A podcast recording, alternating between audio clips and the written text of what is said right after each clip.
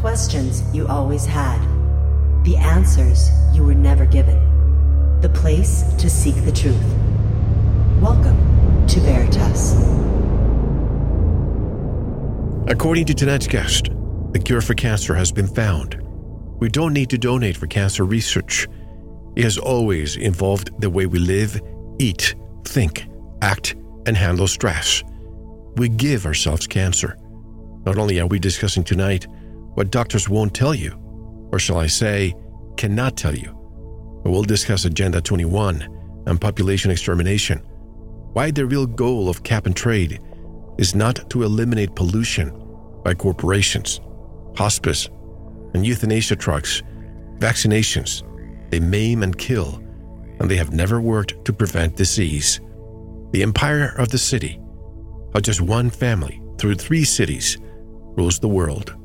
And those three cities are not subject to any laws of any country. Also, the government has just approved experiments to create a new type of flu that can kill millions, and much more.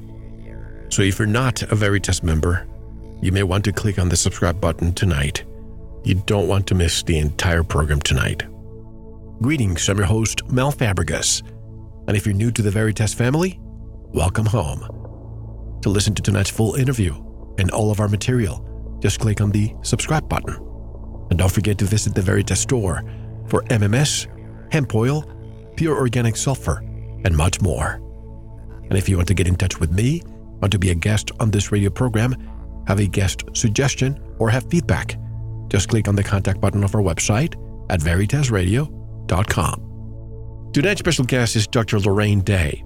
Dr. Day reversed her severe, advanced cancer by rebuilding her immune system by natural therapies so her body could heal itself.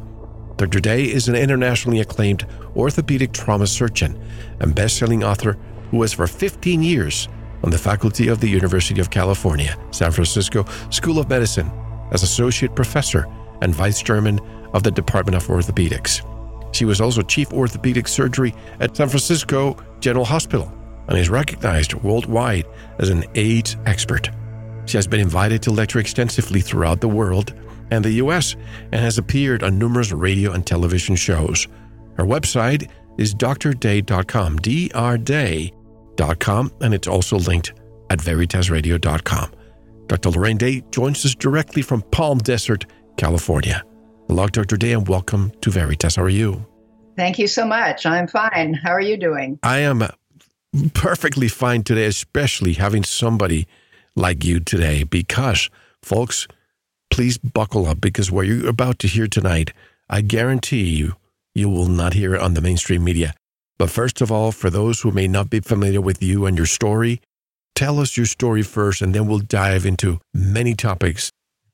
Okay, I, uh, as you said, I was on the faculty of the University of California, San Francisco Medical School. I'm a trauma surgeon. Now, that's different from an ER doctor.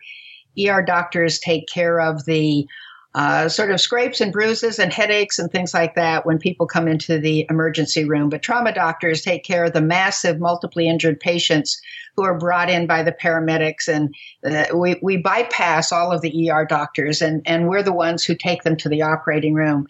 And so when I was I was in San Francisco and there are many gang wars in San Francisco. There's a lot of violence in San Francisco.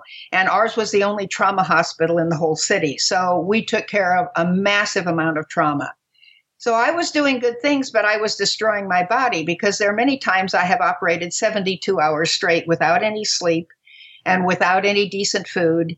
Uh, the nurse, well, while I was scrubbed, uh, I would step away from the operating table. The nurse would bring me coffee and put a straw in it, and put it behind my mask so I could continue to drink coffee to stay awake and eat sugar and things like that.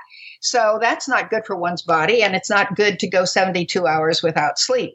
But even when I wasn't doing that, there was uh, for 25 years I was on call about every third night. Many of those nights I was operating all night after I'd worked the day before and worked the day after.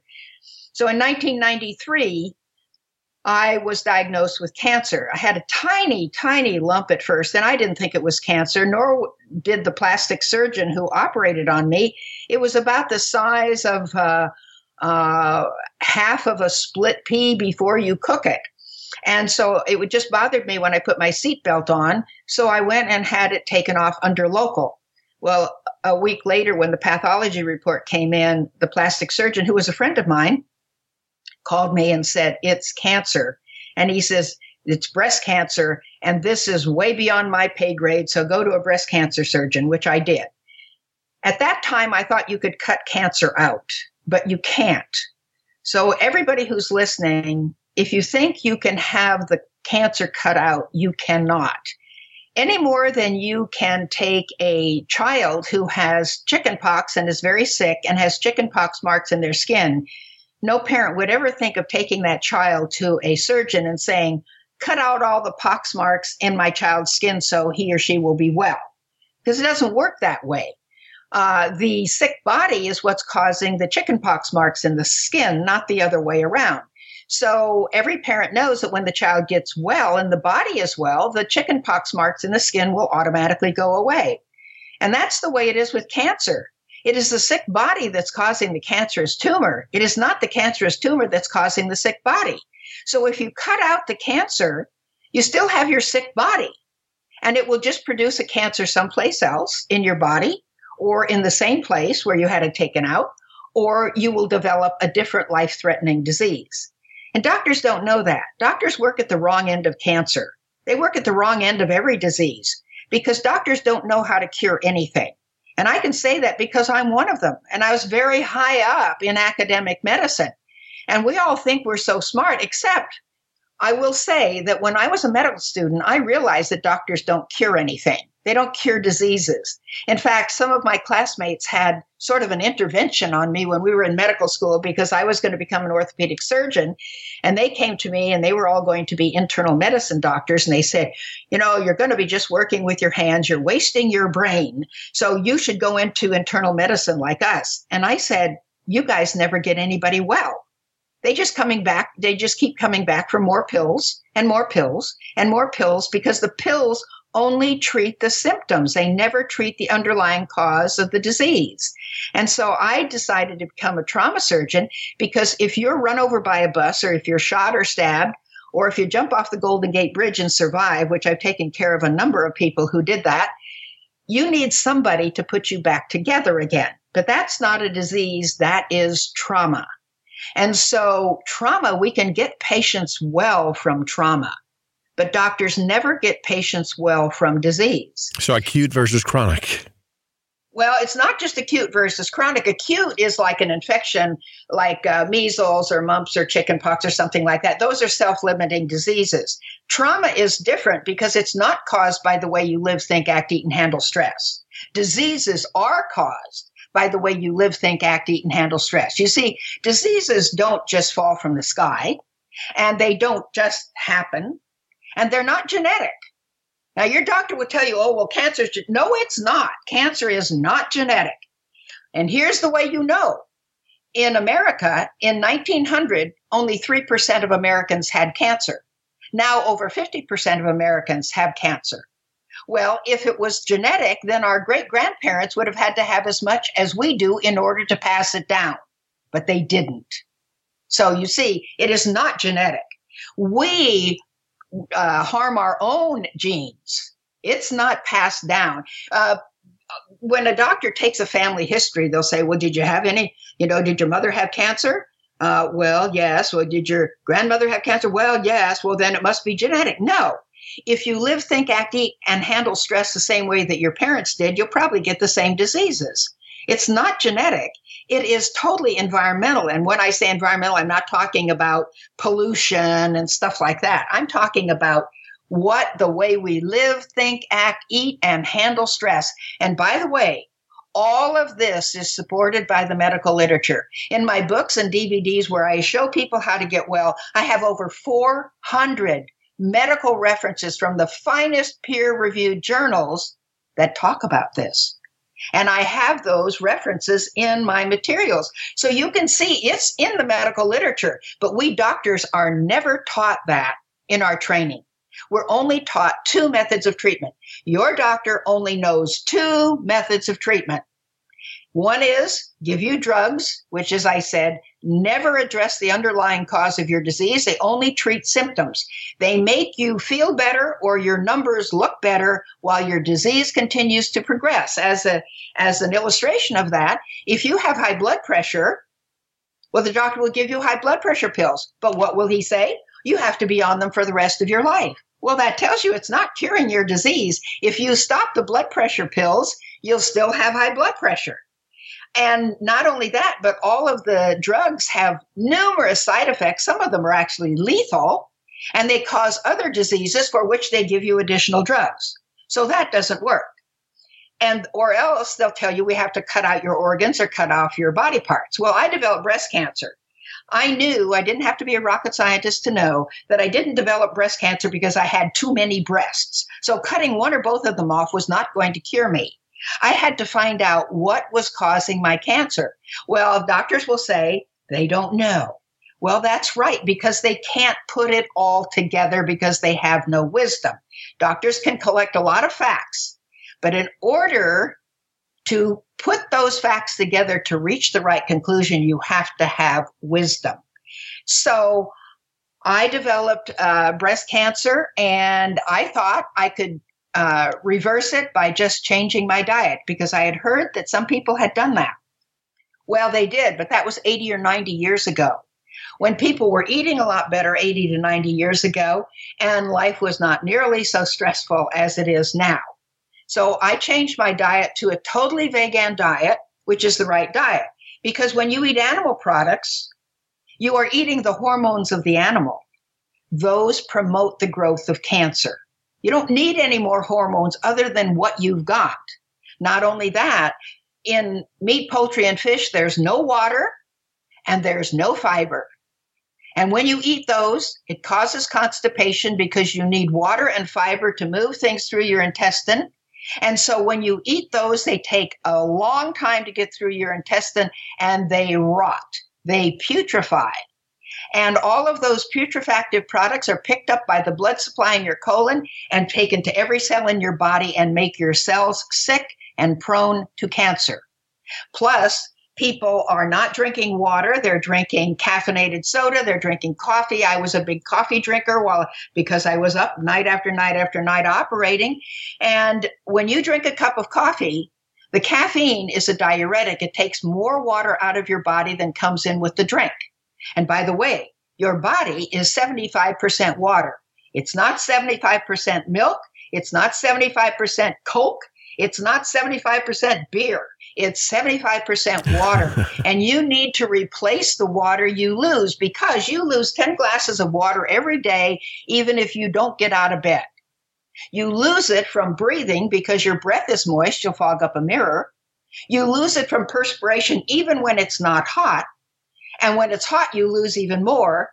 And you lose it when you eat meat, poultry, and fish because they have no water in them and your body has to take water from your cells to put into your stomach to make digestive juices to in order to digest meat poultry and fish so you're losing 10 glasses of water every day just by living and if you don't replace those or if you drink coffee or beer, again, those are all diuretic and wine and liquor and all of those things, you will dehydrate your body even more.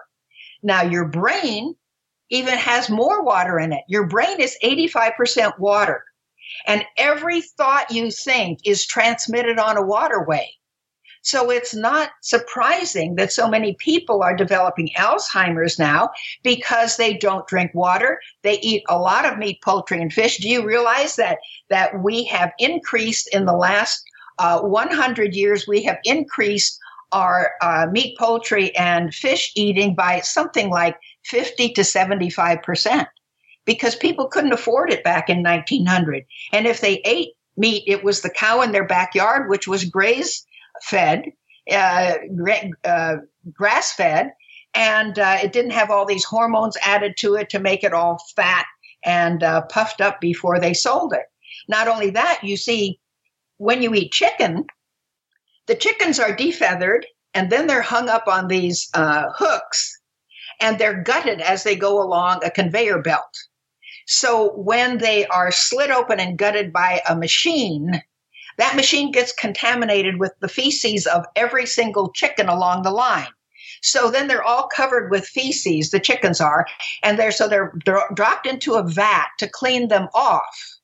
But you know, the people who work there, they call that vat fecal soup because the government allows uh, the chicken growers to leave those chickens in there long enough to soak up 10% of their body weight. But what are they soaking up? They're soaking up feces of that chicken and all the other chickens. And people say, well, I cook my chicken well. Well, do you like your feces cooked or raw? Certainly, what about the antibiotics? well, the antibiotics also. But you know, and then you know, I see people walking into the grocery store and wiping their hands off like they don't want to get any germs on them. You see, germs don't cause disease. Did you know that germs don't cause disease any more than flies cause garbage? Flies don't cause garbage.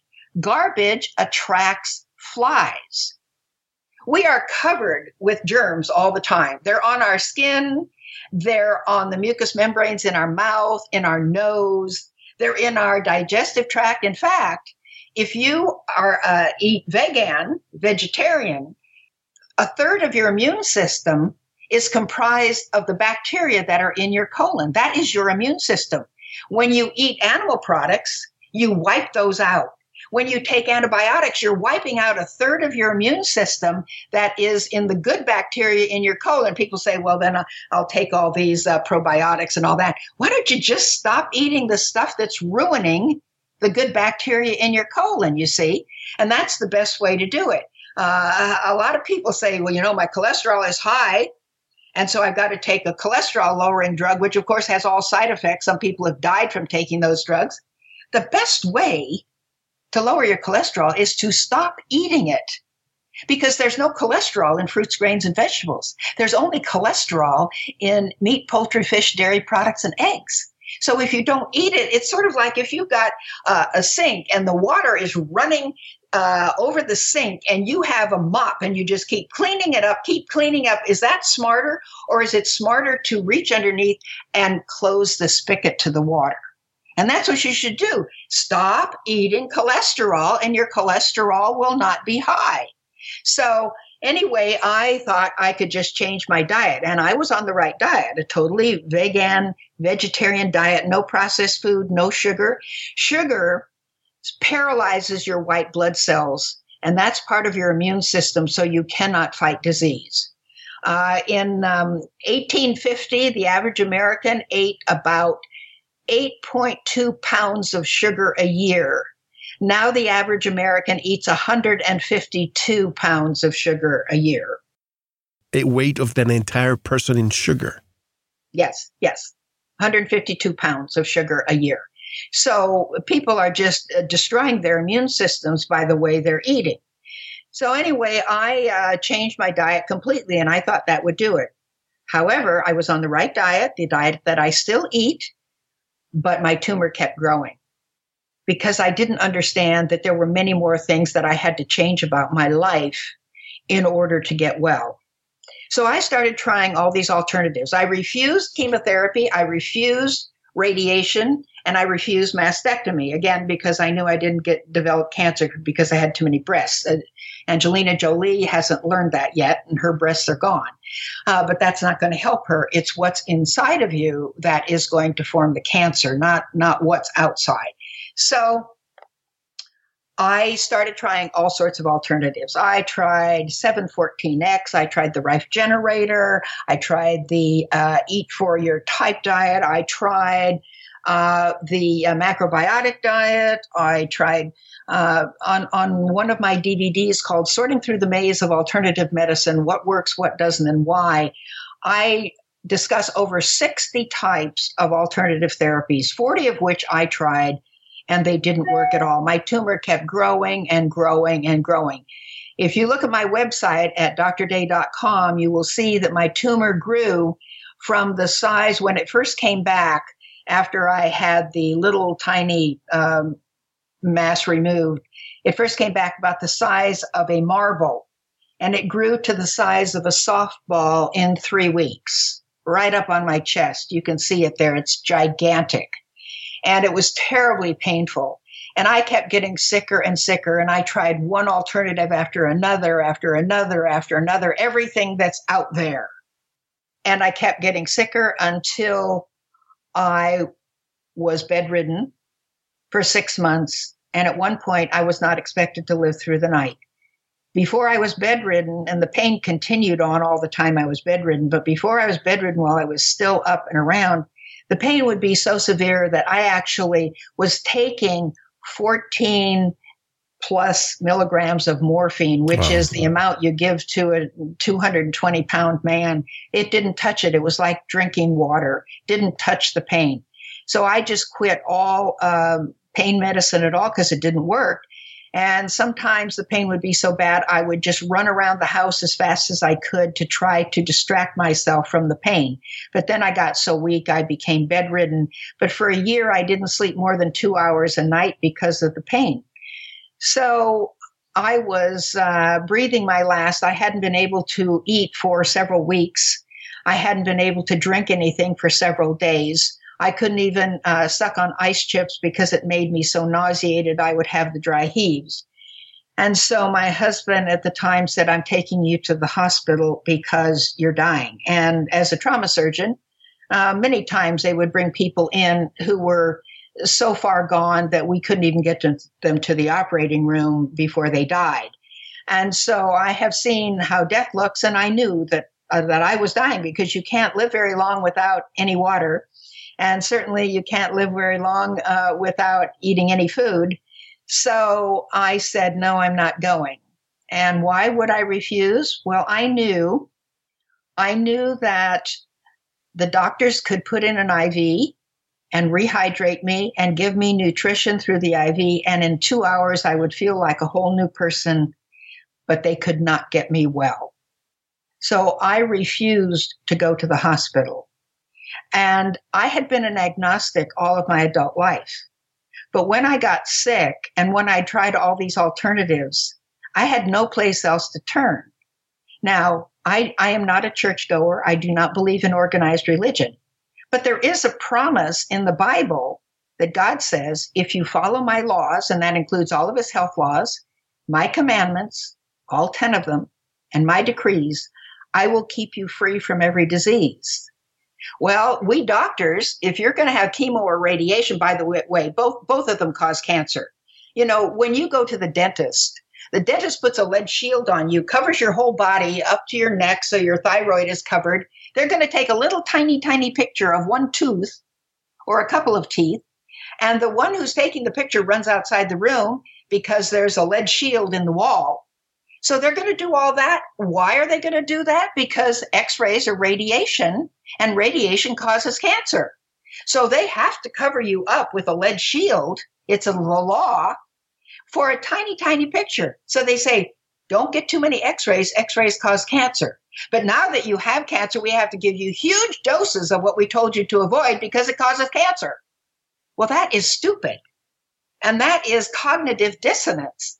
You can't make a sick person well by frying them with radiation or by poisoning them, poisoning them with chemotherapy. Well, let me ask you this. I don't mean to interrupt you, Dr. Day, but the Hippocratic Oath, if doctors know that radiation and chemo cause cancer, where's the first do no harm?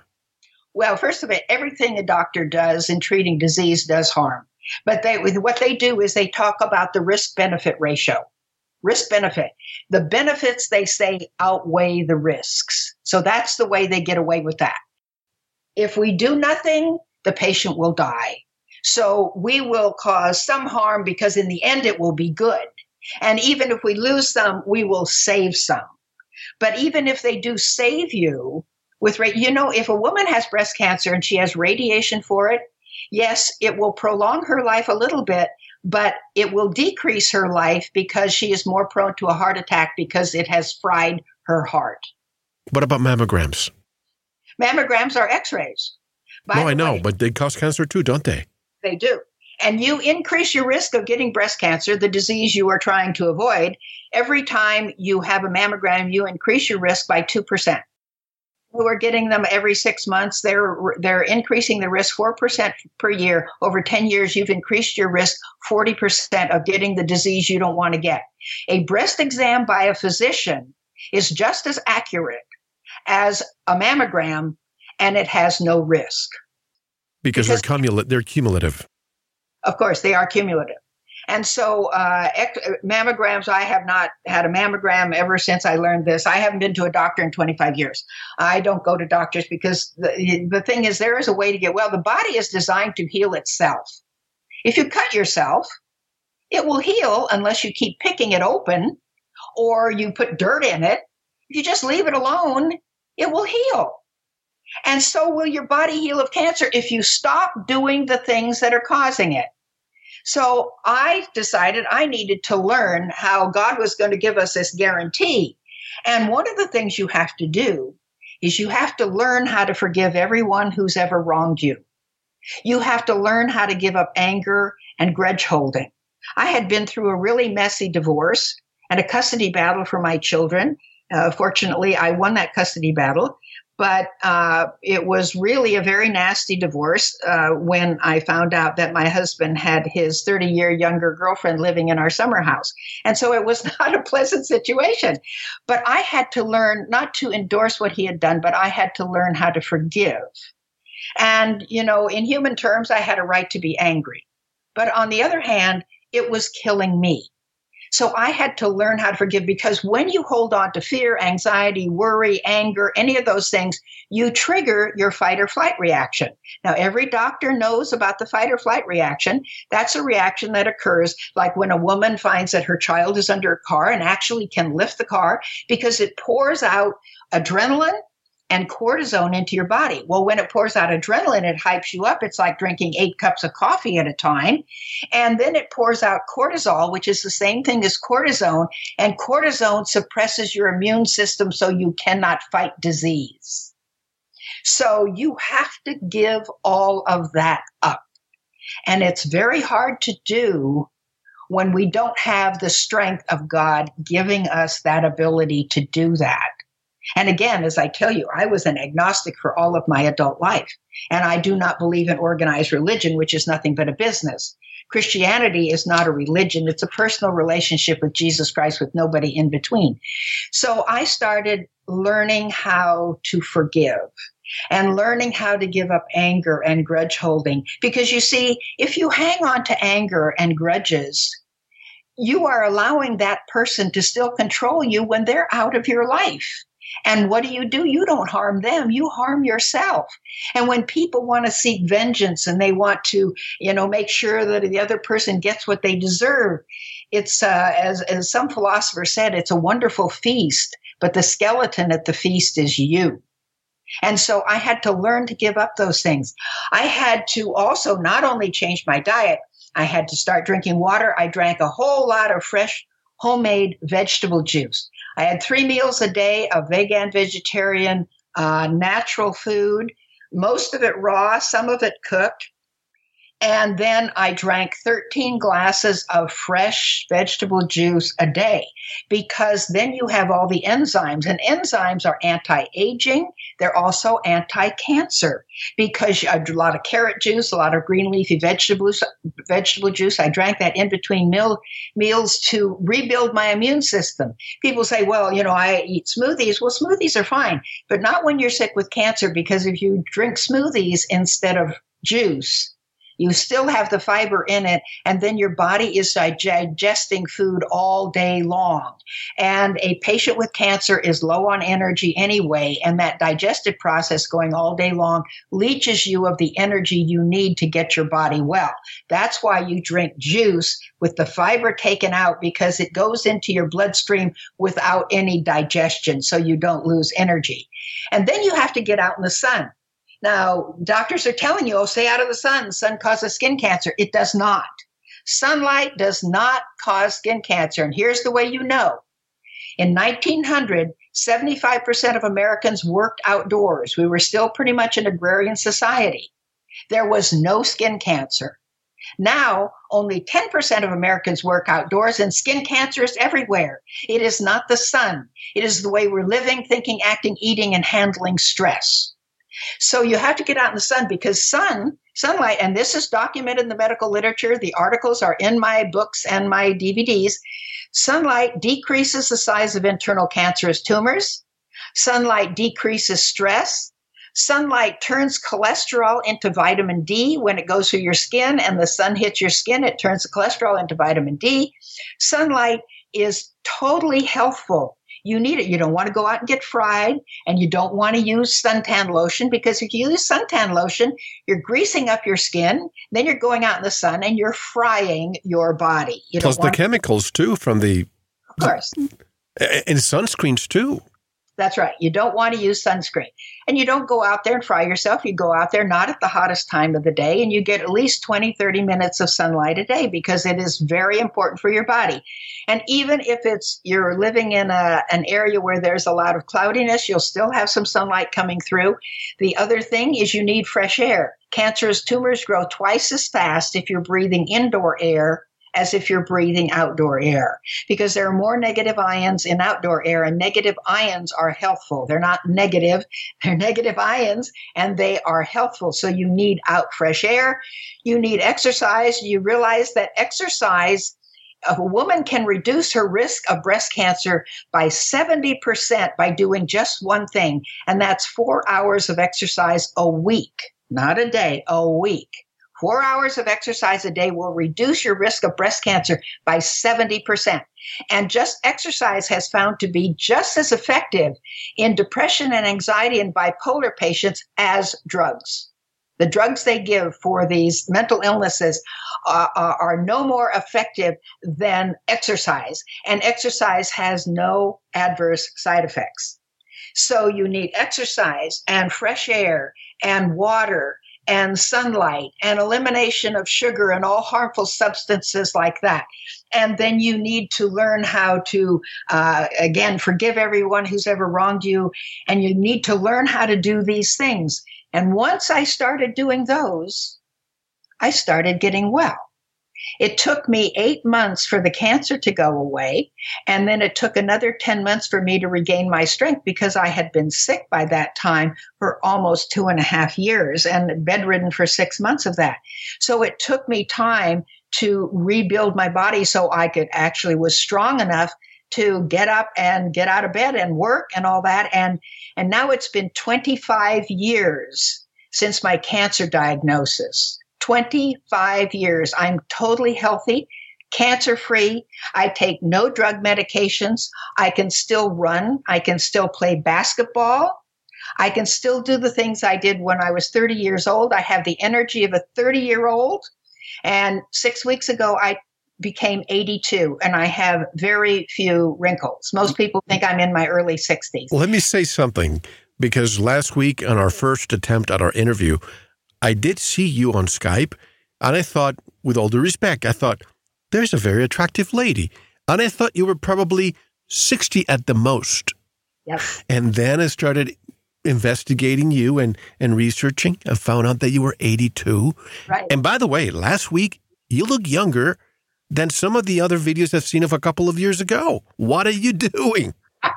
well, everything again, everything that reverses and prevents cancer and every other disease is anti-aging. Women are always putting a lot of, uh, you know, uh, things on their skin, a lot of lotions to eliminate wrinkles. No, what you need is you need water inside, inside. and you need to stop dehydrating your body by being angry and by holding grudges and by drinking caffeine and all that. Because you see, what's the difference between a prune and a plum?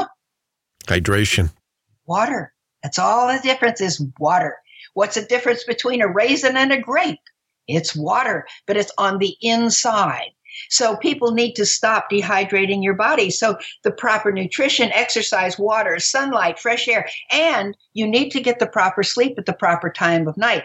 The healing hormones, and I talk about this all in my book and I tell you what they are and I give you the medical references for them. The healing hormones are produced between 10 p.m. and 2 o'clock in the morning, but only if you're asleep. So you've got to get to bed earlier. People are staying up all hours of the night. People who work nights are sicker than people who work days. They can never overcome it. Does it adjust though? People night. people who work at night, like you, when you were a trauma surgeon, people who work at night, can they adjust the healing hormone timing?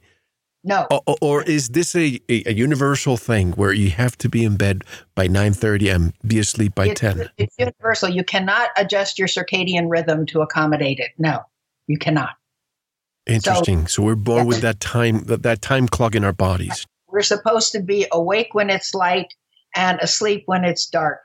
And so uh, when people go to bed very late, and even if they sleep in later in the morning, they will. Uh, the other thing that is produced if you don't get to bed early enough is a hormone in your body that makes you hungry. So one of the things in order to lose weight people have to do is get to bed by 9:30 or 10 o'clock at night.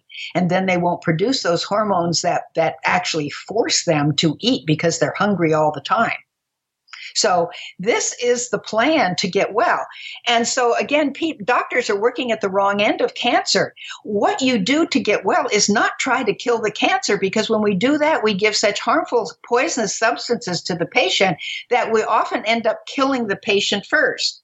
And doctors are more afraid of cancer than patients are.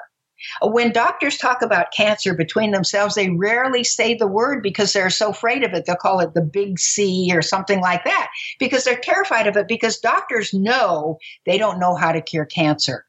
Patients think when they go to the doctor, well, the doctor can cure me or the doctor has all this ability, but they don't. Doctors develop cancer and Parkinson's and Lou Gehrig's disease and every other disease at the same rate as the general population, and doctors die of cancer and Parkinson's and Lou Gehrig's disease and all these other diseases at the same rate as the general population.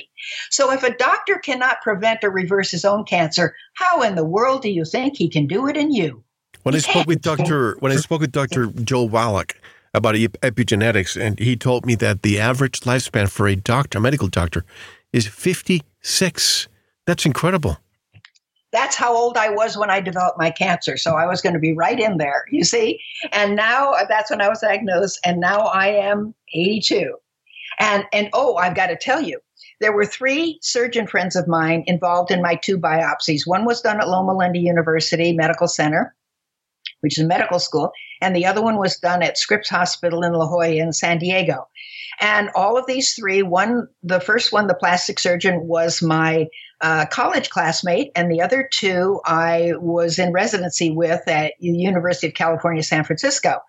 So I knew them very well. All of them told me that I would die if I did not have conventional therapy. They told me repeatedly, and they said to me, What has gotten into you? What are these crazy ideas that you're going to refuse orthodox therapy? You will die. Well, 10 years ago, the first surgeon who operated on me died of a massive heart attack after two weeks after a coronary artery bypass that was supposed to cure him. He dropped dead in front of his 12 year old granddaughter, who he was helping with her homework, which had to be very traumatic for her. The second one uh, he died of, uh, I think it was pancreatic cancer after the finest treatment, orthodox treatment, eight years ago. And the third one has malignant melanoma and is receiving chemotherapy for that. So, of the four of us, I am the only one who's alive and well and cancer free. Those are great news for you. I feel bad for them because I think also, correct me if I'm wrong, but medical doctors, they have a toolbox that's given to them in medical school. And would you agree that Big Pharma has a lot to do with the script that they have to follow from day one? Big Pharma controls organized medicine because the pharmaceutical companies uh, donate all sorts of money to medical schools, plus, they give research money for the research scientists to develop more drugs. So they control what we are taught. As I told you, I found documentation for all the things I'm telling you. I have the fi- finest peer reviewed medical journals. All of this is not off the top of my head. I give you the references in my materials for this. So it's all in the medical literature, but we're never taught any of this. We're only taught drugs and mutilating surgery. That's all we're taught in our medical training. And that's why I decided not to uh, do anything except trauma surgery because, again, if you're shot or stabbed or run over by a truck, you need somebody like me to put you together again. But that is not a disease, that is trauma. Doctors know nothing about curing disease. There's not one single disease that a doctor can cure, not even with antibiotics, because you see, antibiotics do not cure disease. What antibiotics do is they destroy bacteria. Every doctor has had a patient in the ICU with a massive infection that they are giving the right dose of the right antibiotic to, and the patient dies because the patient does not have enough immune system of their own to get well.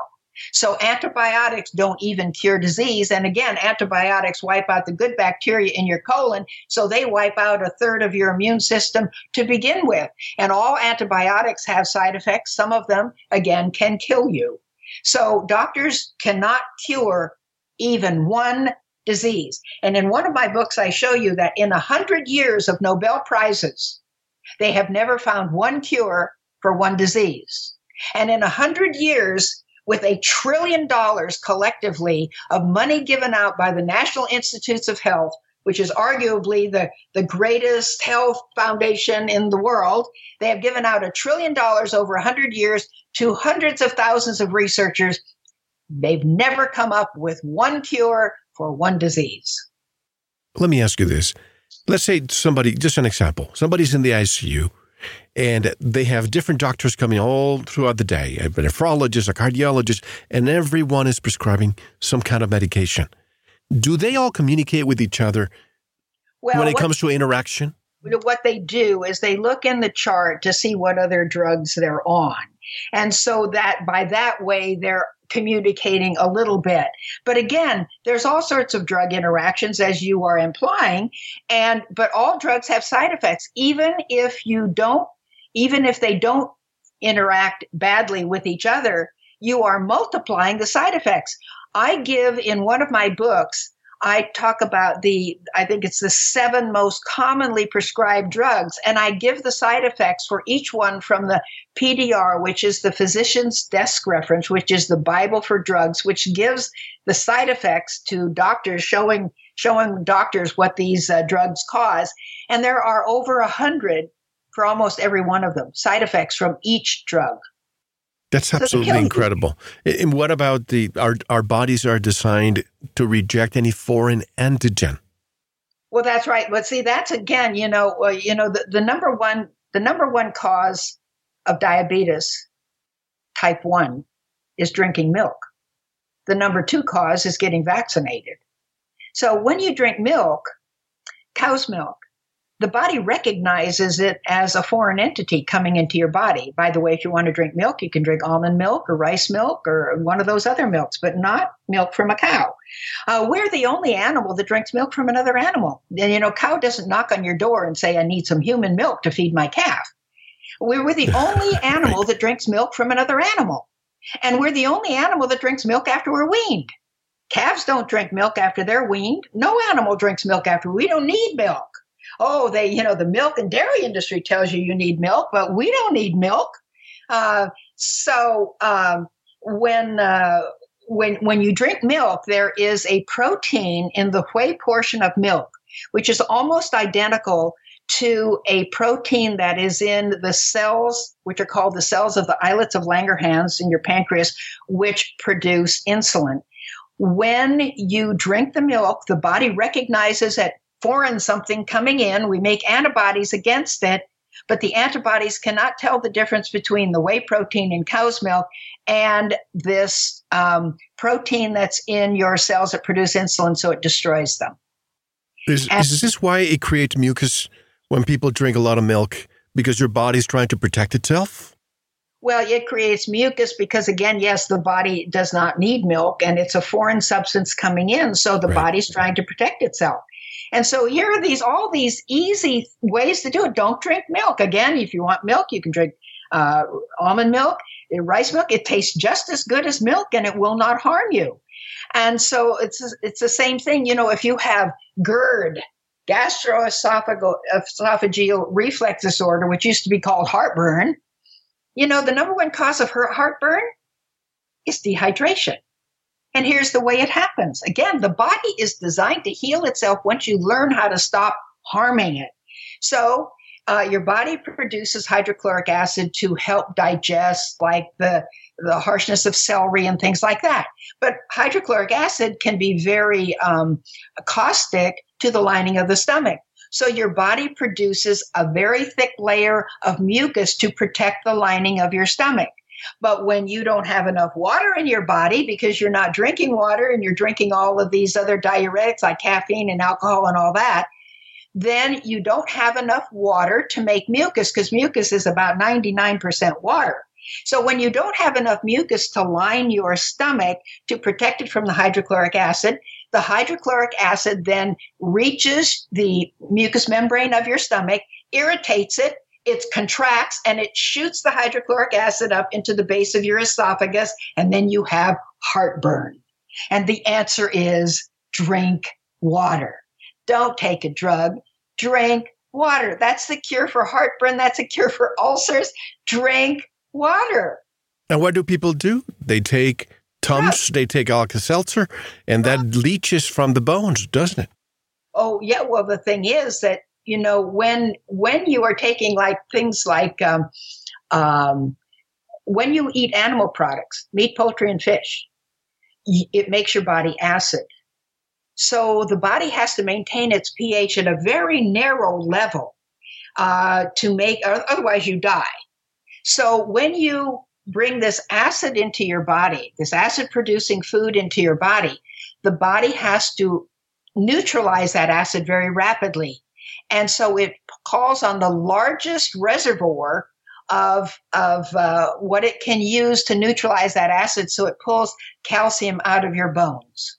So the more meat, poultry, fish, dairy products, and eggs you eat, the more osteoporosis you will develop. And then, of course, the doctors will give you some of the drugs they give for osteoporosis contain fluoride. Well, fluoride does not prevent cavities.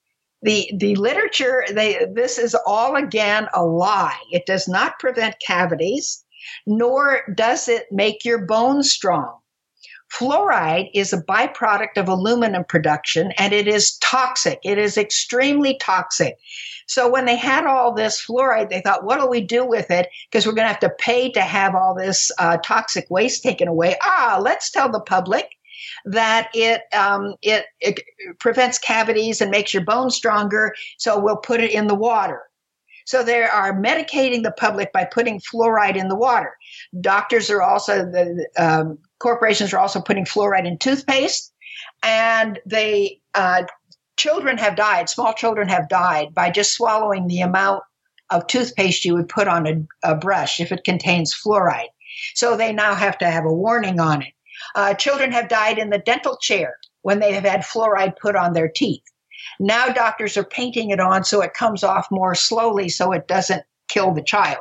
They're also putting fluoride in the uh, the cavity, uh, the the substances they're using to fill cavities with, which is so people are getting these enormous doses of fluoride. They're putting it in mouthwash and all that.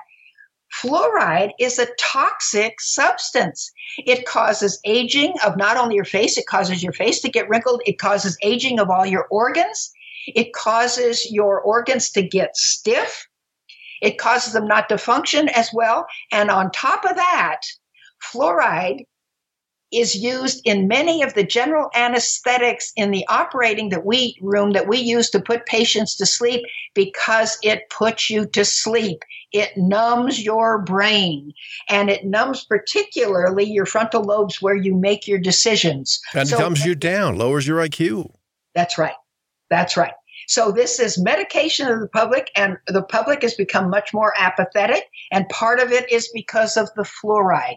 So fluoride is a poison. You can get toothpaste without fluoride in it, and that's the kind of toothpaste you should use. You should not drink fluoride in your water. Distill your water so you have no fluoride in it because this is causing aging, it's causing disease, and it's causing a dumbing down of your brain.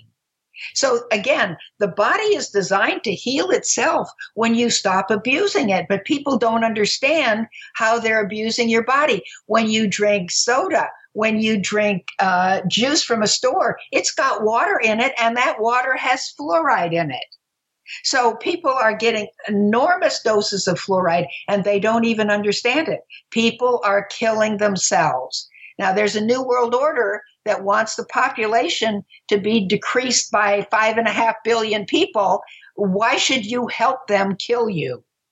Obviously, water is a primordial aspect of your lifestyle. Which water do you take? I, I drink distilled water. And you can, I get distilled water, they, they can deliver it to you, uh, or you can have your own distiller. You can buy a distiller for a good distiller for $400 and distill enough water every day just from your tap. Uh, takes the fluoride and all of this bad stuff out of it. You can distill enough water for your family every day with a distiller, and it lasts indefinitely. So you can distill your own water, or you can buy distilled water, because many of these waters that come in in uh, in in jars uh, or bottles have fluoride in them. It's not taken out.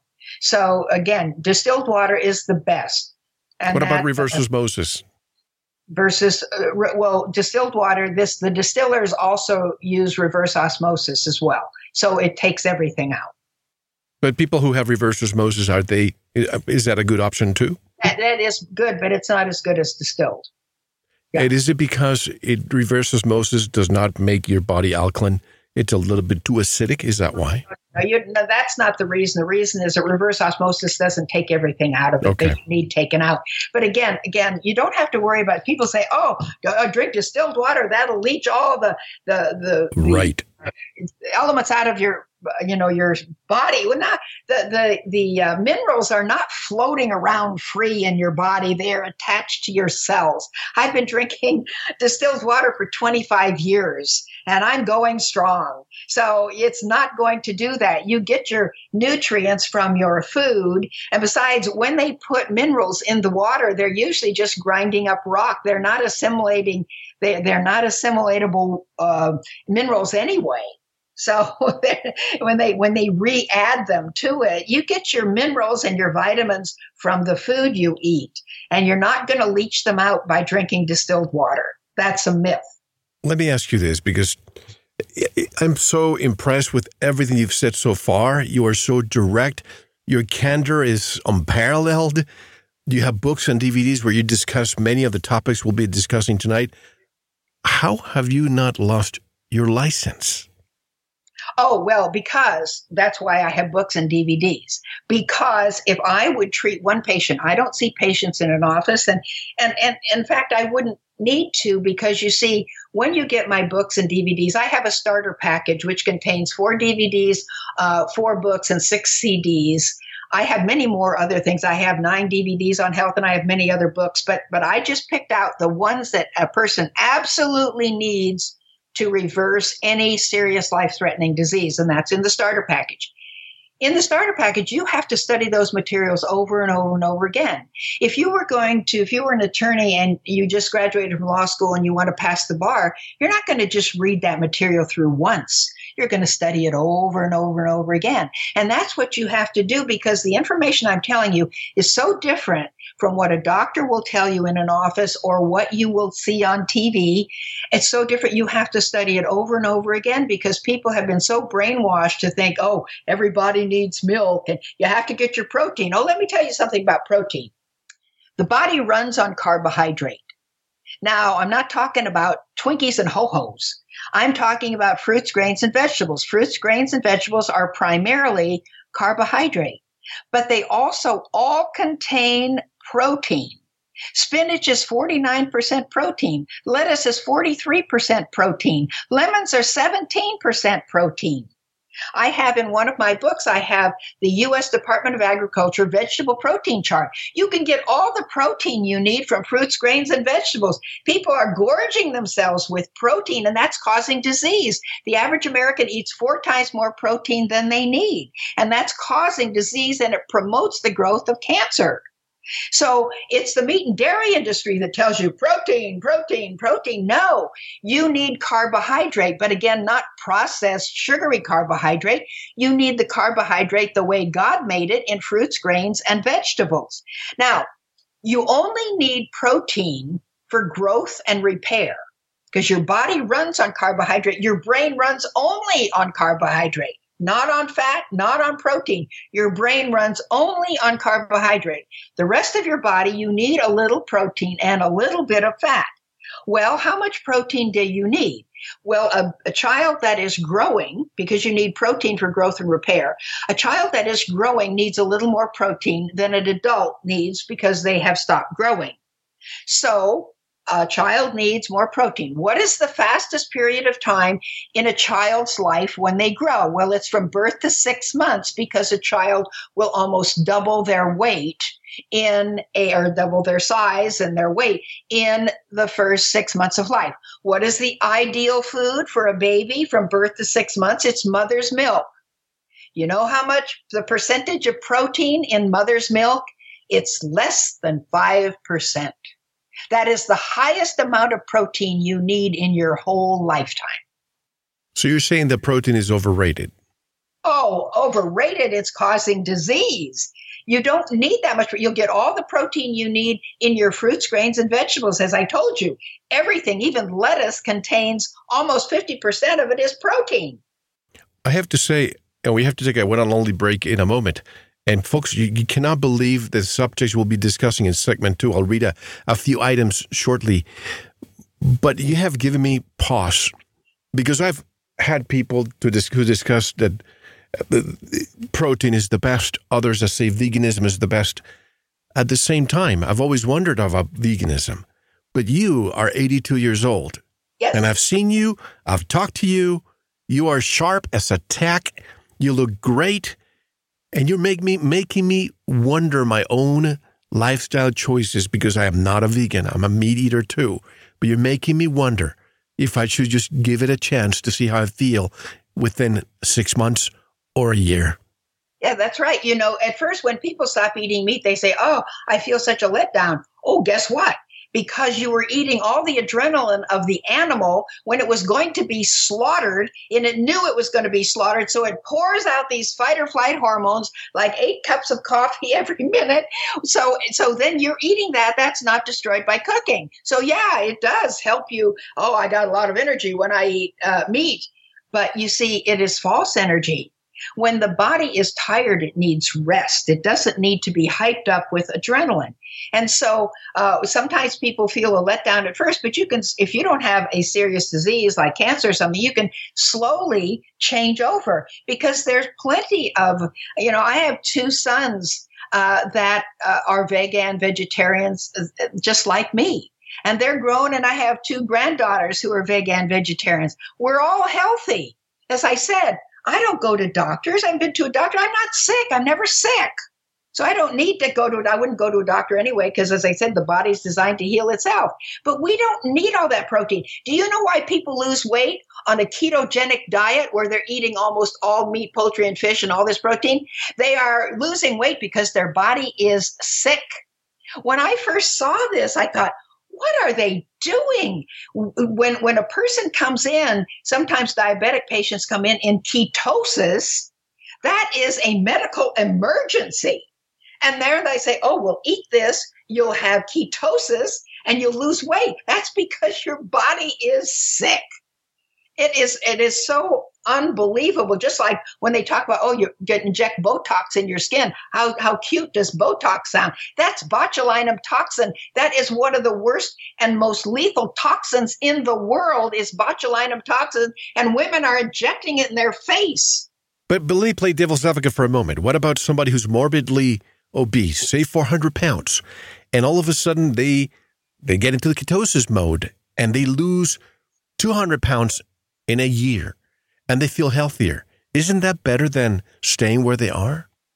No, because they're harming their body by eating all of this protein. They're, what they need to do is just go on a, a vegan vegetarian diet and start exercising and they will lose their weight. But but because it's just like, you know, uh, women uh, have a, a, slightly increased uh, life expectancy if they have uh, radiation to their breast cancer than if they did nothing. However, they cancel all that out of the life expectancy they may gain by getting rid of the cancer because now they've destroyed their heart. So, this person who's lost all this weight what they've done is they have harmed their body so much by all this excess protein that they're more, more prone to another disease. You see, when they talk about the life expectancy, say with a cancer patient, they never take, if the patient dies of something else, like a heart attack because of the radiation, they don't even include that. They don't even include, that's not a part of, of their mentality about the risks of the radiation. And so when they get this person way down with the ketogenic diet, uh, they, they, they have damaged their organs, they're going to get something else. When we come back, I want you to tell me what the three most important things are, or actually the causes of cancer and other diseases. There are three, and you'll tell us when we come back. Also, folks, we're going to be discussing things that you may think are not related to the topics that we're discussing on segment one. But let me just give you a brief summary. This is just great. We're going to be discussing Agenda 21 and population extermination, the coming hoax, alien invasion, and Project Bluebeam. And you would think, why would a medical doctor talk about these subjects? Well, they do. And a lot of them write to me. And Dr. Lorraine Day is one of them. The Empire City had just one family through three cities ruled the world, and those three cities are not subject to any laws of any country. How the government can now legally kill Christians how Christianity will be replaced by, check this term out, Holocaustianity. So basically, they're removing, and the sufferings of Jesus Christ on the cross will be replaced by the sufferings of the Holocaust victims. The Holocaust museums will become the new temples of worship. I might have to censor this part from YouTube because, as you know, whenever I talk about that subject, they shut me down. The UN promotion of New Age. The government has disapproved also experiments to create a type of new flu that can kill millions. AIDS virus. Dr. Lorraine Day is an expert on the AIDS virus. I want to know was that really created? Is there a patent out there? And can it be cured? This and much more, and you don't want to miss it in the members section. Dr. Day, how can people buy your products, learn more about your work? and go to my website at drday.com, drday.com. And there's a lot of information you can just read there, even without buying any DVDs or books. And if you want to get well, nobody has to be sick. Nobody has to develop cancer. Nobody has to develop any of these other diseases. You are you can get well. And as I say, the body is designed to heal itself once you learn how to stop abusing it, which is what I did, and that's why I'm well. That's why I always say, folks, you are responsible for your own health. I'm delighted to have Dr. Lorraine Day here. Much more when we return. This is Mel Fabregas, and you are listening to Veritas or Sanitas. We'll be right back. Thank you for listening to the first part of this very important Veritas interview. To listen to the rest and all of our material, proceed to the members section or subscribe at veritasradio.com. Don't forget to visit the Veritas store for MMS, hemp oil, pure organic sulfur, and other great products. Thank you.